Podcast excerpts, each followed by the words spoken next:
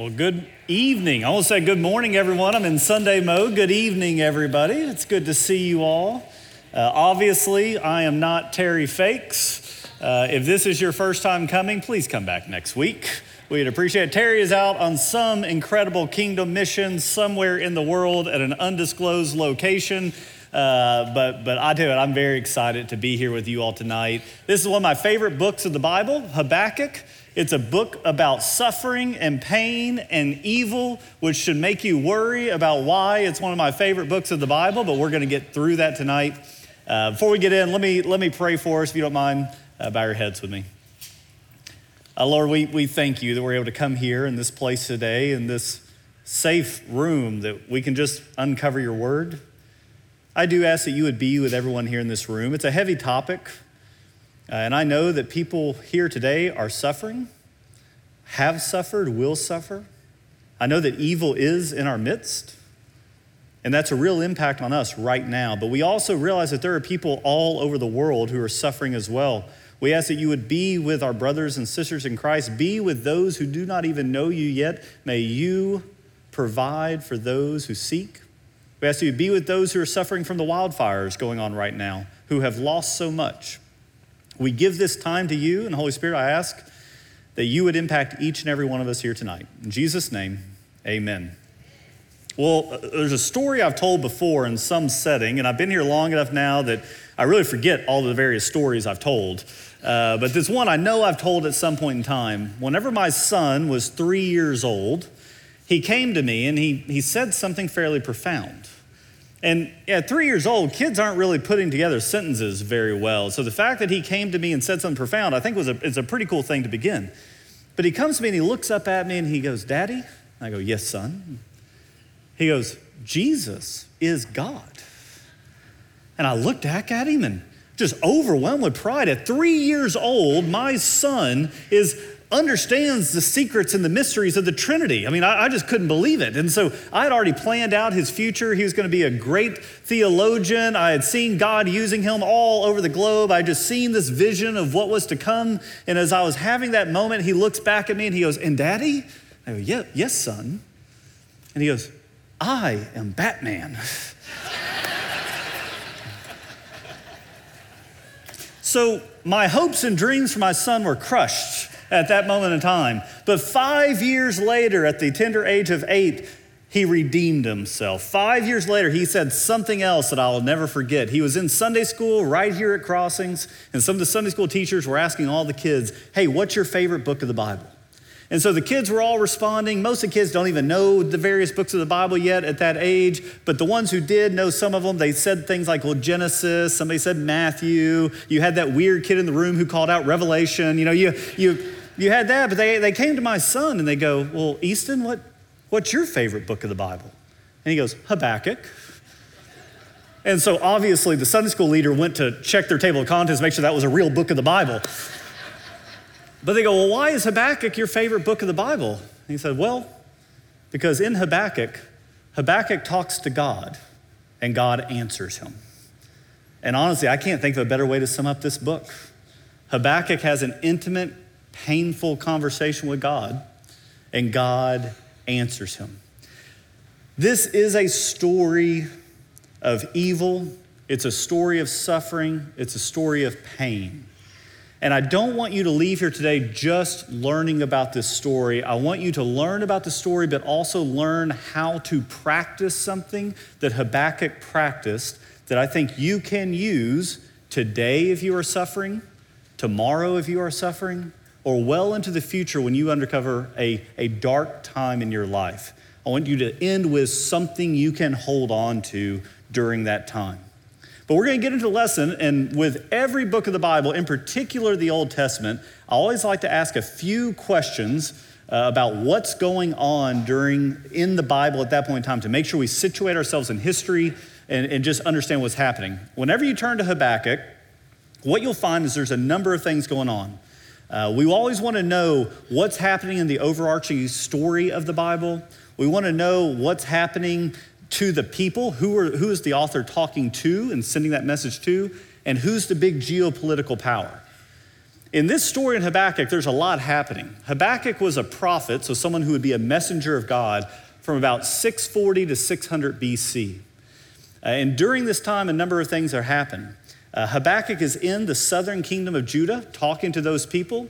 If you remember, about 100 years prior to the time of Habakkuk, the northern kingdom of Israel, the 10 tribes of the north, had been overrun by the Assyrian Empire. And they've been scattered. If you ever hear the 10 lost tribes of Israel, they've been scattered by the Assyrian Empire. All that really was left was that southern kingdom of Judah. Habakkuk is probably writing this story around 605 to 612 BC. Uh, we know that based on the context of what's going on. And during that time, 605 to 612 BC, a number of things are happening.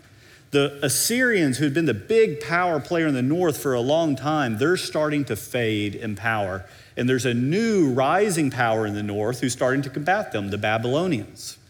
In about 612 BC, I think it's 612 BC, uh, Nebuchadnezzar, the king of the Babylonians, a, character in, in biblical history that you know well, Nebuchadnezzar defeats the Assyrians in Nineveh and captures the capital city of the Assyrians. And then in 605 BC, the Assyrians and the Egyptians kind of make this big last ditch effort to really combat the rising power of the Babylonians. And Nebuchadnezzar defeats them there. And that cements the Babylonians as this major political military power uh, in the region and honestly the world at the time. So you see the rise of Nebuchadnezzar, and you'll see that play out in the story of Habakkuk. But then in Judah, something else is happening. While all of this is playing out around them, See, Judah has suffered for generation after generation after generation with just bad kings. And when you have bad kings who do not lead well, the people do not follow well. You have kings who have gone astray and they've led their people astray. Really, really bad kings. But then there's this one shining glimmer of hope with King Josiah who's happening all around the same time frame. And Josiah brings reforms to the people. He brings back the word of the uh, word of God. He destroys the temple. He destroys the high places, the idol worship that's going on. There's like this hope for the people of Judah that maybe things will get better. Maybe we will go back to where we once were. Maybe we will be faithful yet again. But then Josiah dies fighting the Egyptians in this battle between the Egyptians and the Assyrians and the Babylonians, all that's about to rage. And after Josiah, Judah has king after king after king that are inept and corrupt, and the people just lead astray. And so, if you put yourself into the mind of Habakkuk, I want you to really empathize with Habakkuk before we get into the text. Things are not going well. Right? The people are not being faithful to God. They are corrupt. They are perverting the law. They are perverting justice.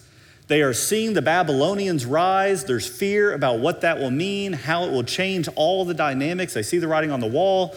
We'll actually get to the writing on the wall later, but, but we see all this playing out, and Habakkuk is in despair. I mean, he's really crying out to God. He doesn't know why all this is happening. He was hoping for something better. And so, in this moment of desperation, we see Habakkuk cry out to God.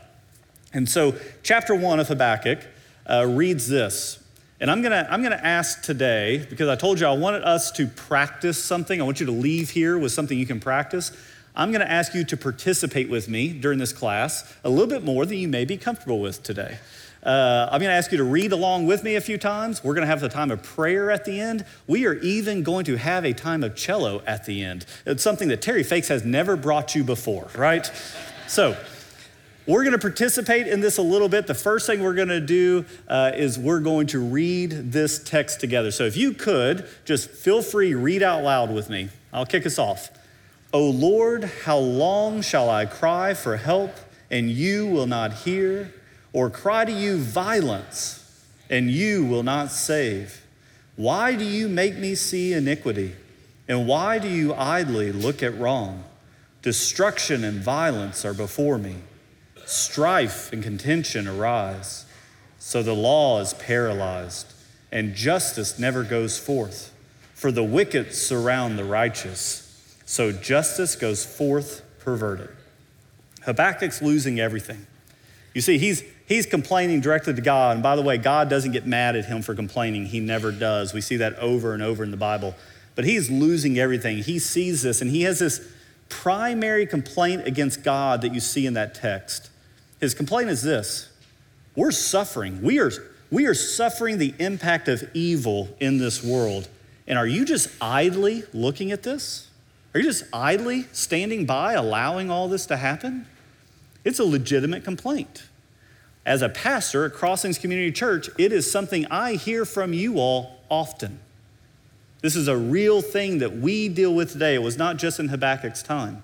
And I want to really wrestle with this for a little while in this lesson. This, this specific complaint and others like it. Habakkuk's worried that God is just not doing anything about the suffering they're dealing with, which is, is a complaint we have. But with our modern ears today and our modern minds, when we think about the issue of evil in this world and its relation to God, we have a number of other complaints that build up to having this as a foundation. We actually have to start at a deeper level to make sure we understand this before we can even get to Habakkuk's concern about God being idle whenever evil exists all around. And the first complaint that, that I hear often is this it says, Does the existence of evil prove that there is no God? Does the existence of evil in itself, the fact that suffering and pain and all this exists, the unrighteousness all throughout, does it prove that there is no God? And I want you to see, Habakkuk's not asking this question. In Habakkuk's time, he's never going to be confused if there's a God or not. He knows there's a God. But in our time today, we see evil, we experience suffering, and our first thought is, there must be no God. And I empathize with this a whole lot. There is a uh, photographer that I follow, uh, Sebastião Salgado, and he was a very well known photographer. He, uh, you all probably have seen his photographs. He became very famous by taking pictures during the uh, genocides and civil wars occurring in Africa in the early 90s. You've probably seen his photographs. And there's this great documentary that he has called Salt of the Earth, and I've watched it a number of times. And I remember during his interview, as he's going through that documentary, one thing he says is he looks right at the camera and he's talking about some of the horrible things he's seen and experienced. He's seen, you know, kids being trafficked. He's seen just absolute starvation, rape, everything you can imagine. He's seen and experienced with the people. And he looks at the camera and he goes, I've seen so many things. There can be no God. There can be no God. He looks at the suffering of the world and he goes, There's no way God could exist and this exists. And I, like I said, I'm, I'm, I'm sympathetic to what he's saying because it's an emotional response. He's seen things that I've never seen before. One of our, glo- our global missions pastor, Angela Presley, just went on a missions trip and was right in the depths of a facility that grooms hundreds of kids at a time for sex trafficking. Right? There is evil in this world, and it's easy to look at that and go, there must be no God. But I want, I want us to think about that for a second. Just logically think about it. The fact that we know that something is evil, something as horrendous as genocide or sex trafficking, the fact that we know that is evil implies something important. It means that we know the difference between good and evil. Let's think about that for a second. We can call it evil means we know the difference between good and evil. We know the difference between right and wrong. The fact that we care about those suffering means for some reason we care about an individual. If you really think about it, the fact that we know the difference of these things implies something important. It implies that we actually believe that there is a God.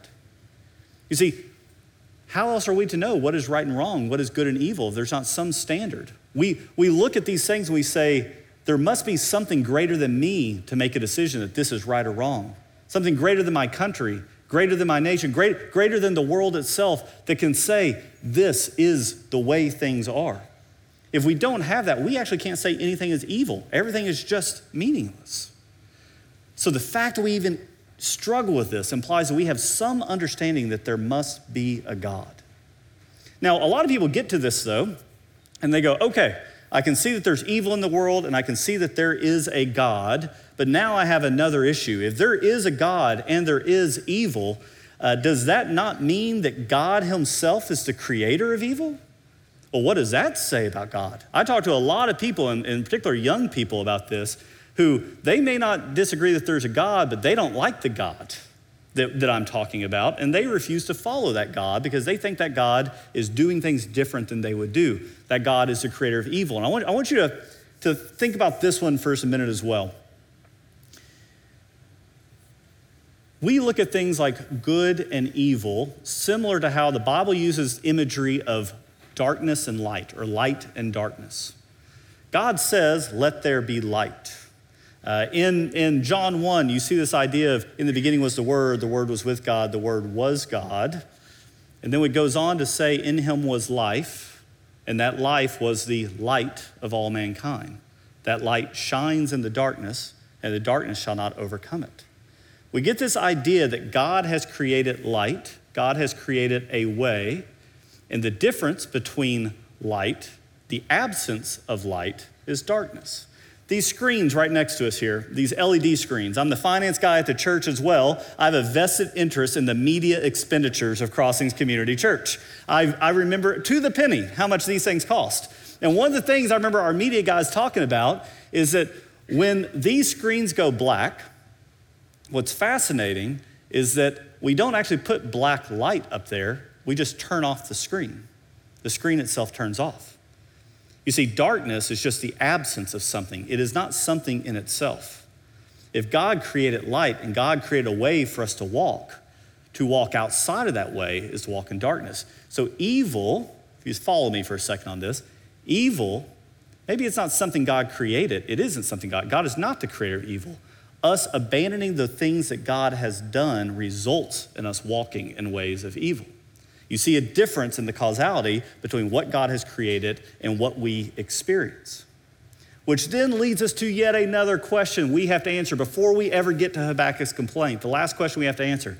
We say, well, if God is actually there and evil exists, right? This is actually something we understand is not from God. Well, why in the world did God not just make us to where we couldn't walk in the darkness? Doesn't that seem like that would have been a really, really good idea? Right? How could he not, why did he not make it to where Eve just didn't take from the apple, right? right? Why did that happen?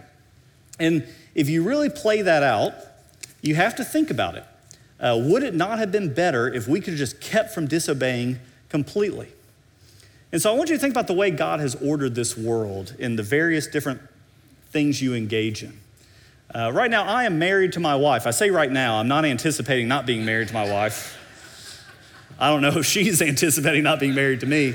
But right now, I'm married to my wife, and on a daily basis, I choose to love her. I choose to love her each and every day.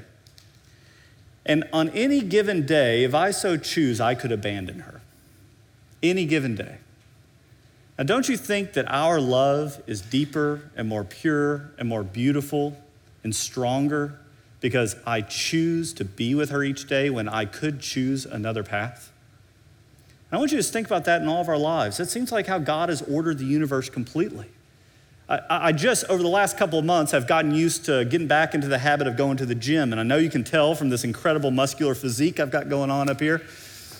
But at the gym, something I'm learning is that, you know, whenever you actually lift weights, and I'm, I'm not doing some big ones, but at, when you lift weights, it breaks down the muscle for it then to build up stronger. The tension that is in the system creates something greater than it was before. I heard Cole and Terry, Cole's Terry's son Cole did a podcast on talking about evil, and one thing they talked about, I've I heard I heard Cole use an illustration, and I've used it in about 50 pastoral conversations since then. The University of Arizona did a study, and what they did is they created this ecosystem inside this biodome. And inside the biodome, what they were attempting to do was make sure that plants and everything could grow without any defect whatsoever. No pollutants, nothing. They wanted to see how well everything would begin to thrive in this ecosystem. But something started happening that they didn't expect. They started finding that these trees would grow in this ecosystem and they would get to a certain height and they would fall over. They would grow, get to a certain height, and they would fall over. And they finally figured out what was causing it. The reason they would fall over is because there was no wind inside the biodome. You see, from a very early age, when the little tree begins to grow, there's a breeze that'll hit it. And that breeze sends a signal to the tree to produce roots to make it stronger and to grow deeper. And so, as that tree grows, the wind keeps hitting it and it keeps teaching it to grow stronger and deeper so it can grow into something that it would not have been had it not had pain and tension in the system itself. I think we look at the way God has created this world, and it'd be easy to say, Why have you made a way for us to go astray? Why have you made a way for us to commit evil? Why have you done that?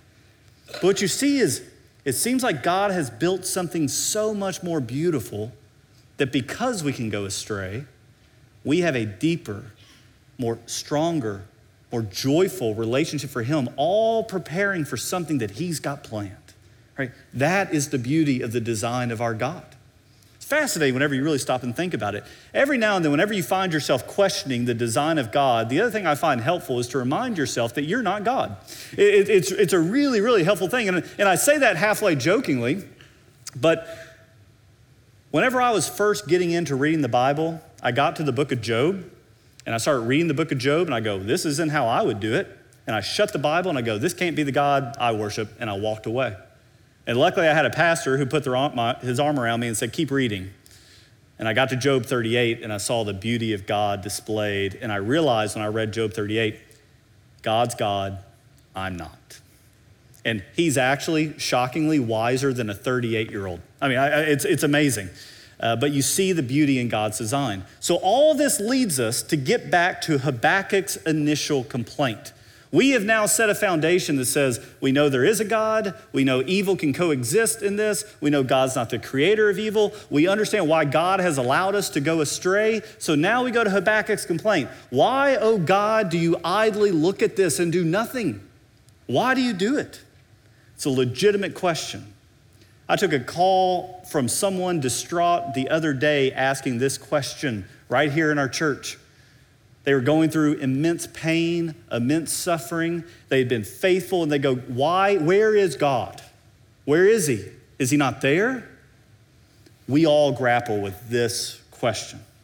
Now, God responds to Habakkuk, and He responds in a way different than any one of us would have expected. I'm going to read you God's response. He said, Look among the nations and see, wonder and be astounded. For I am doing a work in your days that you would not believe if told. For behold, I am raising up the Chaldeans. When you hear Chaldeans, I want you to think Babylonians. That bitter and hasty nation who march through the breadth of the earth to seize dwellings not their own.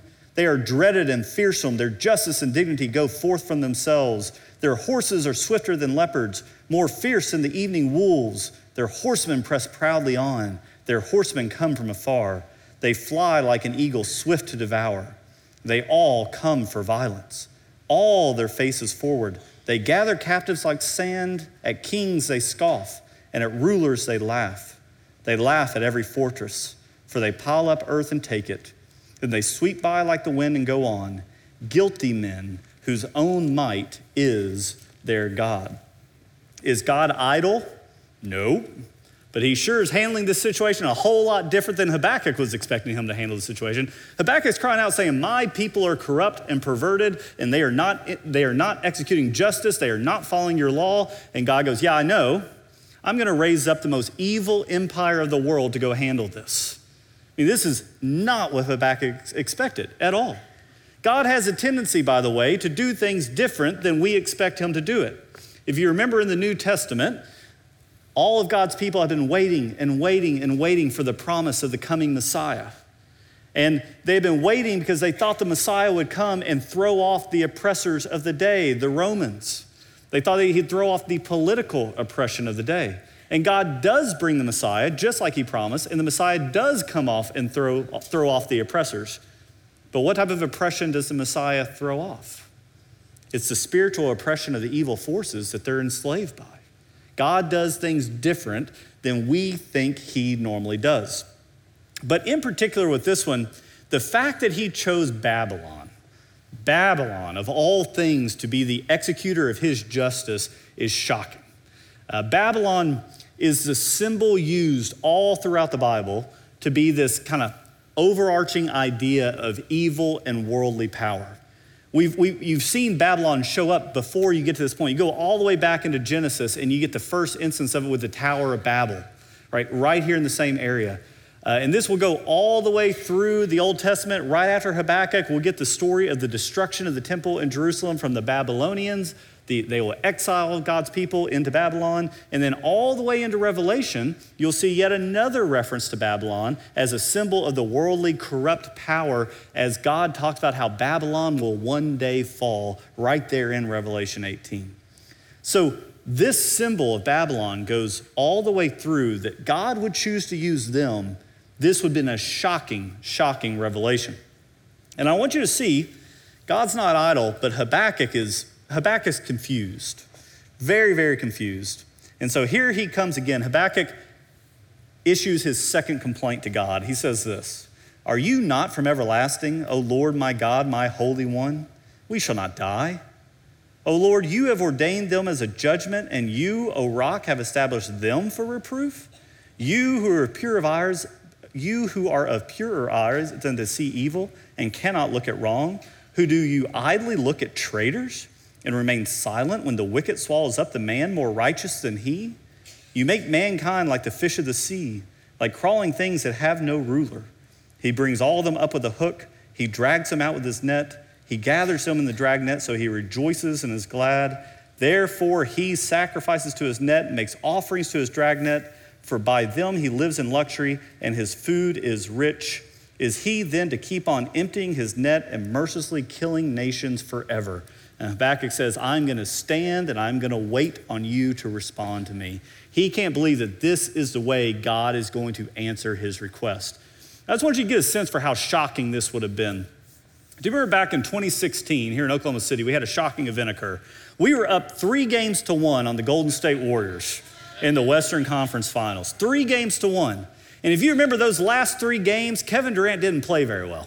Uh, I, I, remember this vividly. He missed a lot of shots he should have hit. That was his opportunity to step up, rise up to the challenge, carry us into the finals, and he just blew it. Right? He missed shot after shot, turnover after turnover.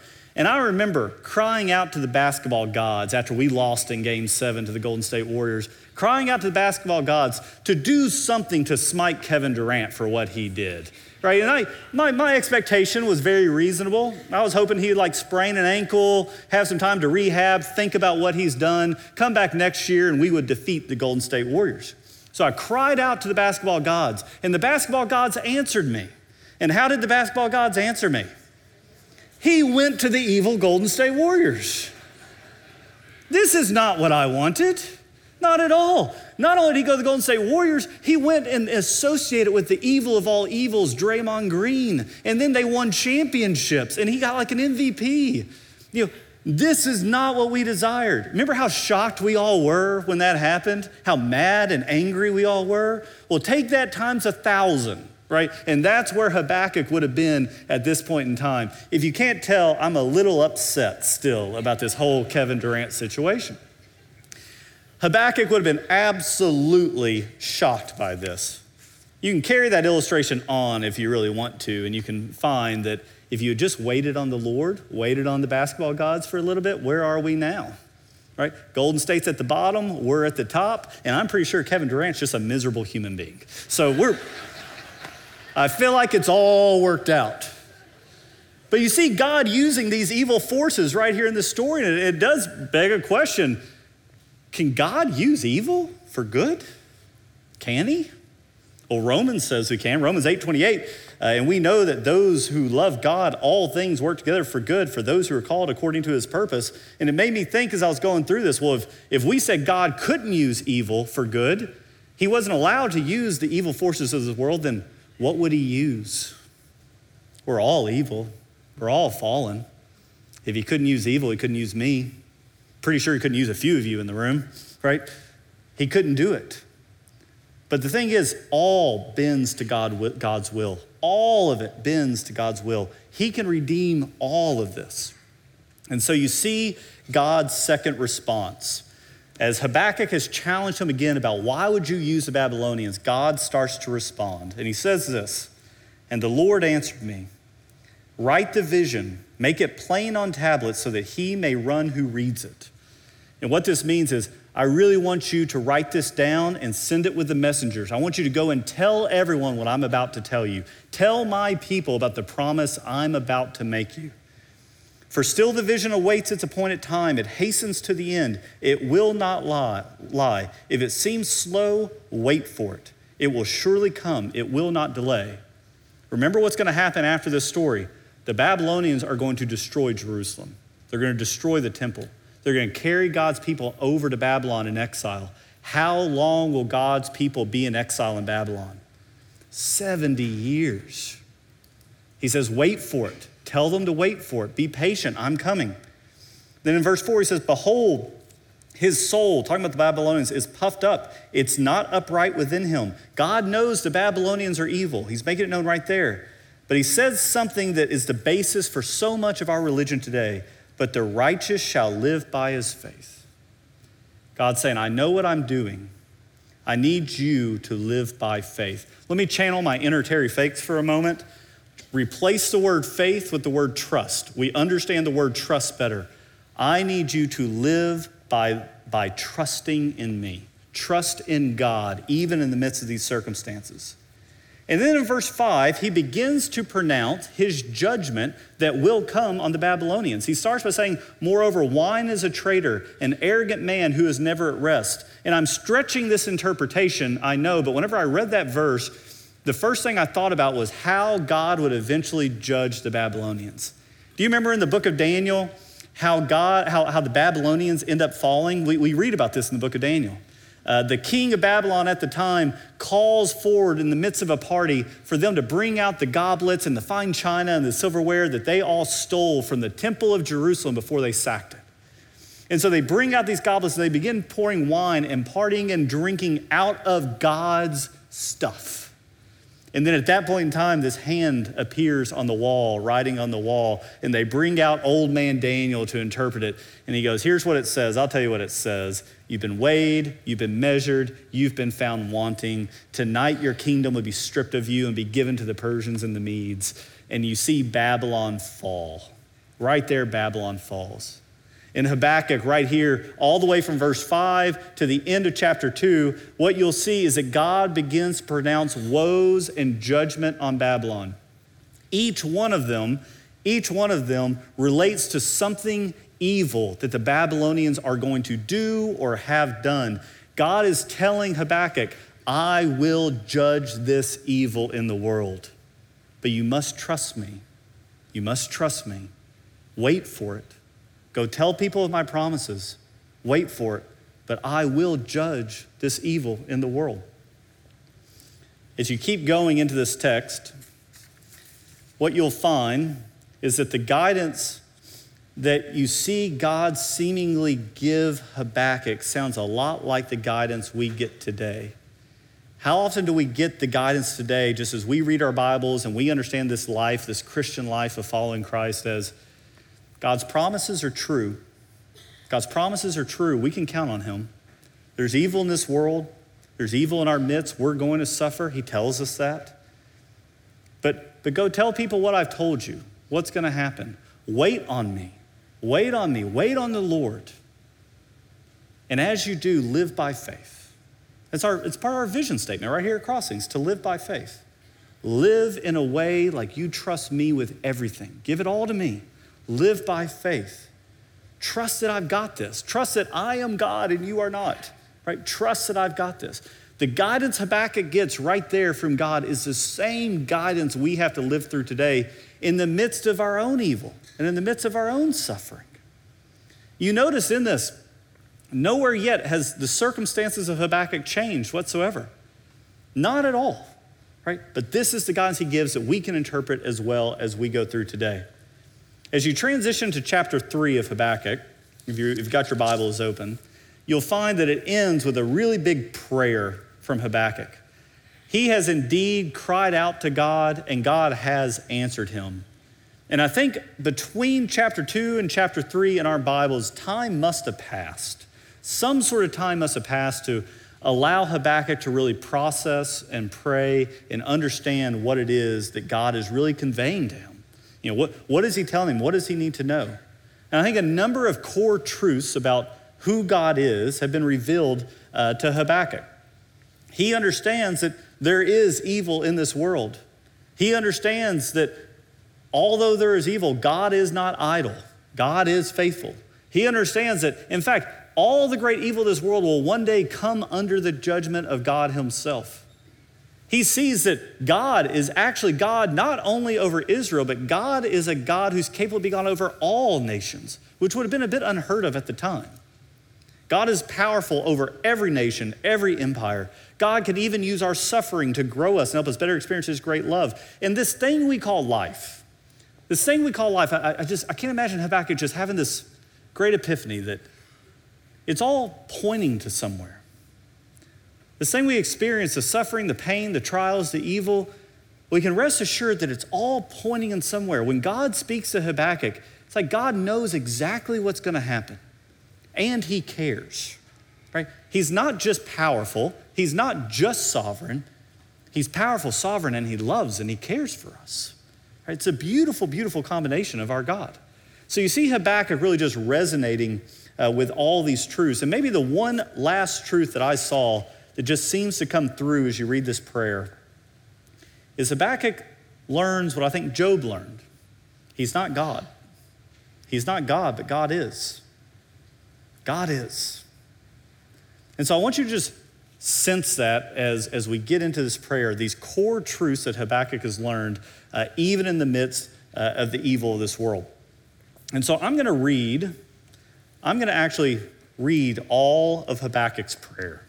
And so just sit there and enjoy this, this incredible reading you're about to experience.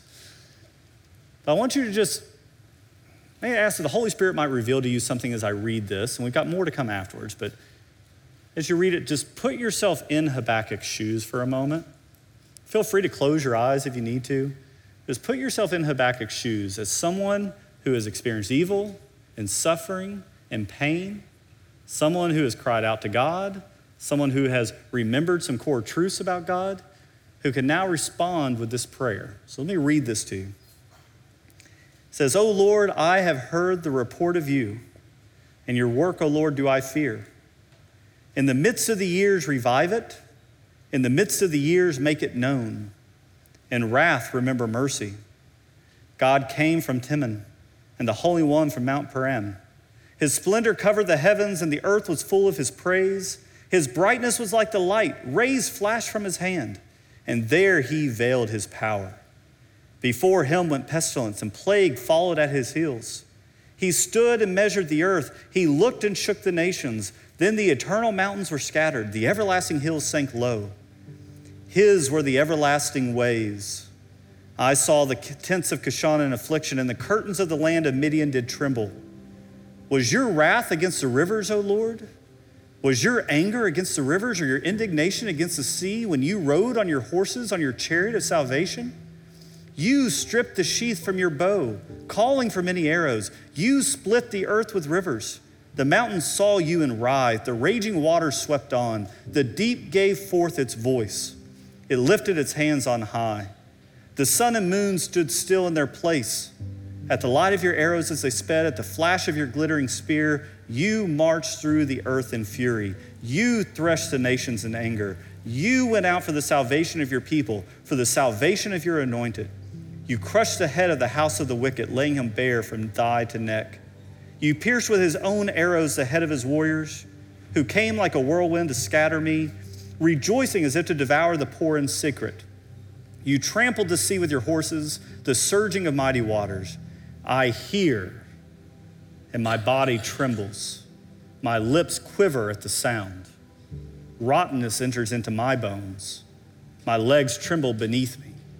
Yet I will quietly wait for the day of trouble to come upon those who invade us.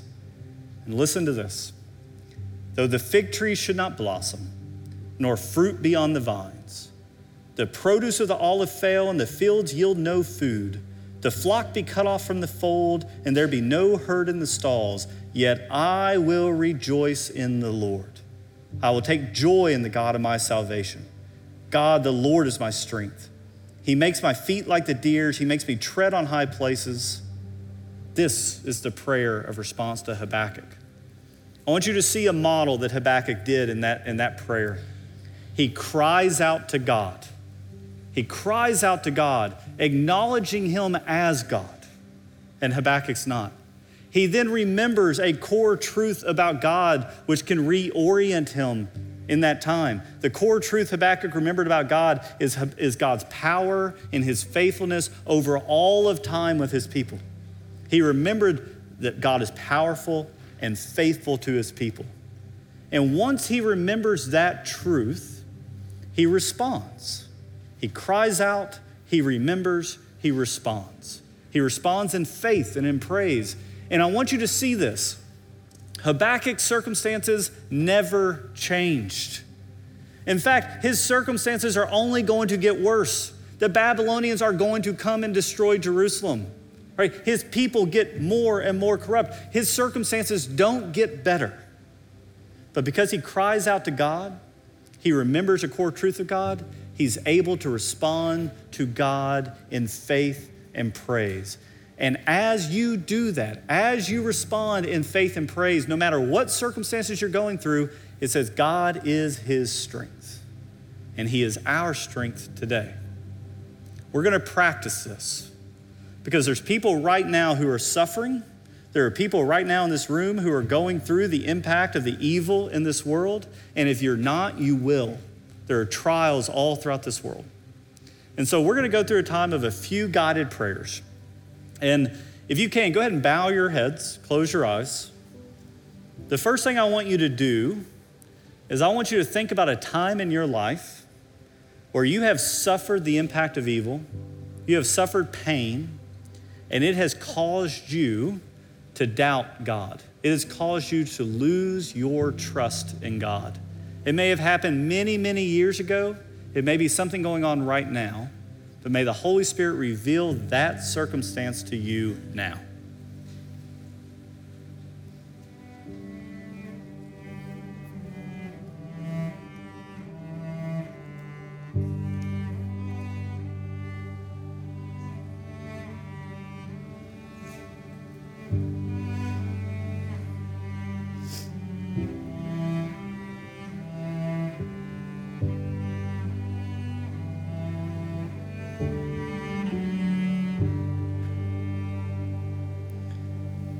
Keep your eyes closed and your head bowed. We've got a few of these. As you hold on to that circumstance, that pain, that evil that is in your life now or has been that has caused you to doubt God, I want you to do now what Habakkuk did. I want you to cry out to God, acknowledge Him as God, and plea for mercy. You are going through so much. Some of you have lost children, some of you have lost spouses. Some of you have lost parents and friends. Some of you have been betrayed by the people closest to you. May you cry out to God now, acknowledging Him as God, and plead for mercy.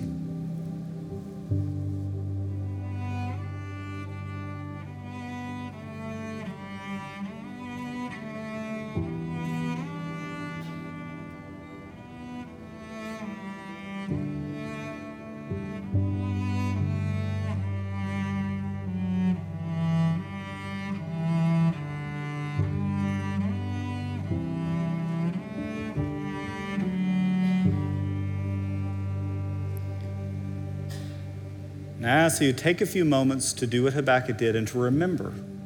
Remember a core truth about God that you need to hold on to right now. May the Holy Spirit reveal to you something about God that you need to hold on to.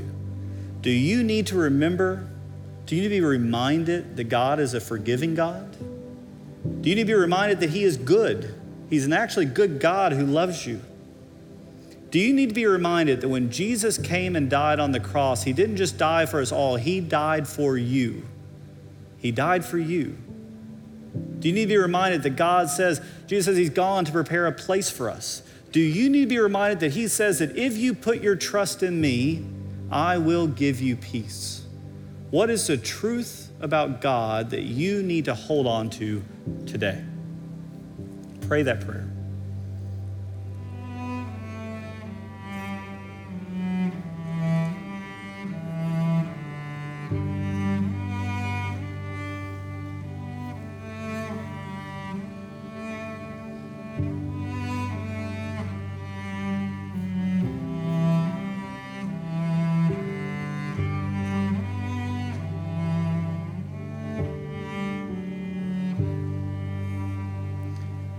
This last prayer, We'll do what Habakkuk did. We'll respond in faith. We will respond in faith and praise. We recognize that our circumstances may not change. The fig tree may not blossom. There may be no fruit in our vines. Our bodies may tremble. Rottenness will enter into our bones. Death itself will one day take us, but it will not defeat us. Our circumstances may not change, but we will rejoice in the God of our salvation. May you pray this to God now. Say, I will rejoice in you, O God. I will trust in you, O God. I will put my faith in you, O God, and may you be my strength. Pray that to Him now.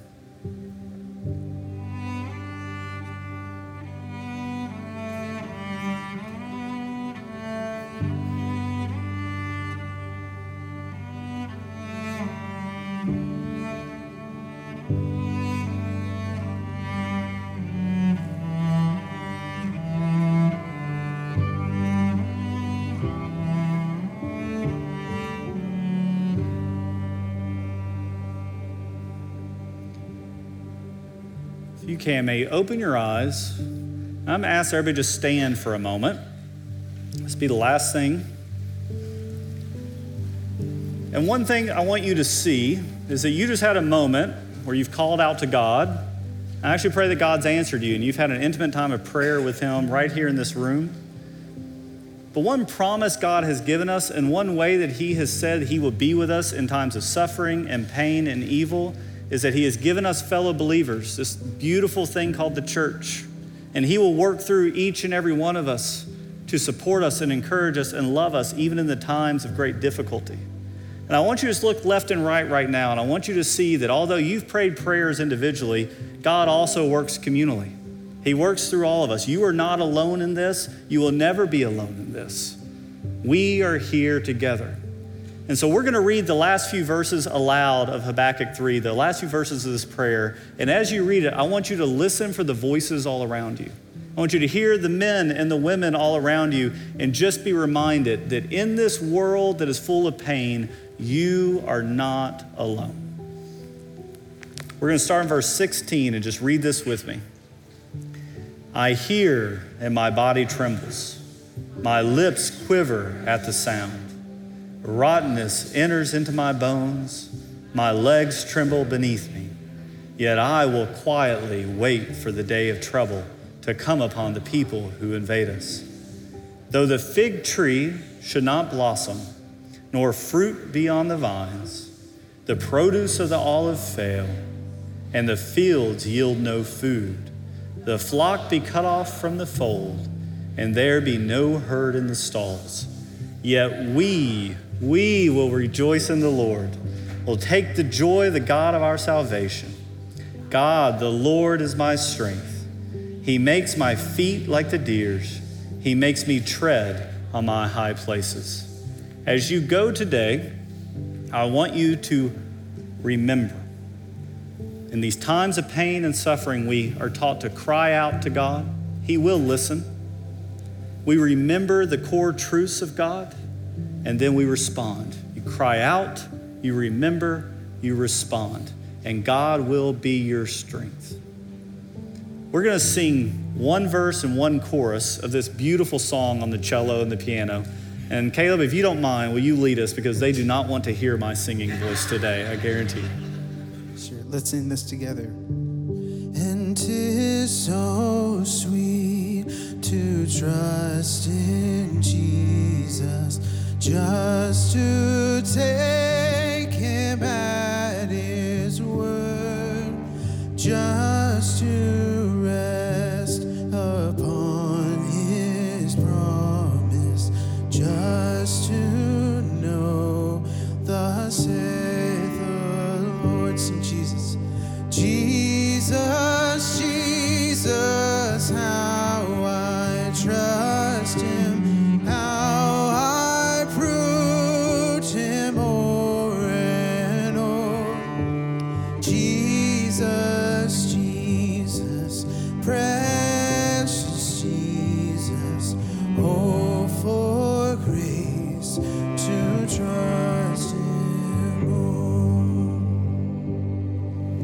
May God bless you as you go today. May you come back next week and get to hear the man, Terry Fakes. We'll see you next week. Thank you. Thank you, guys.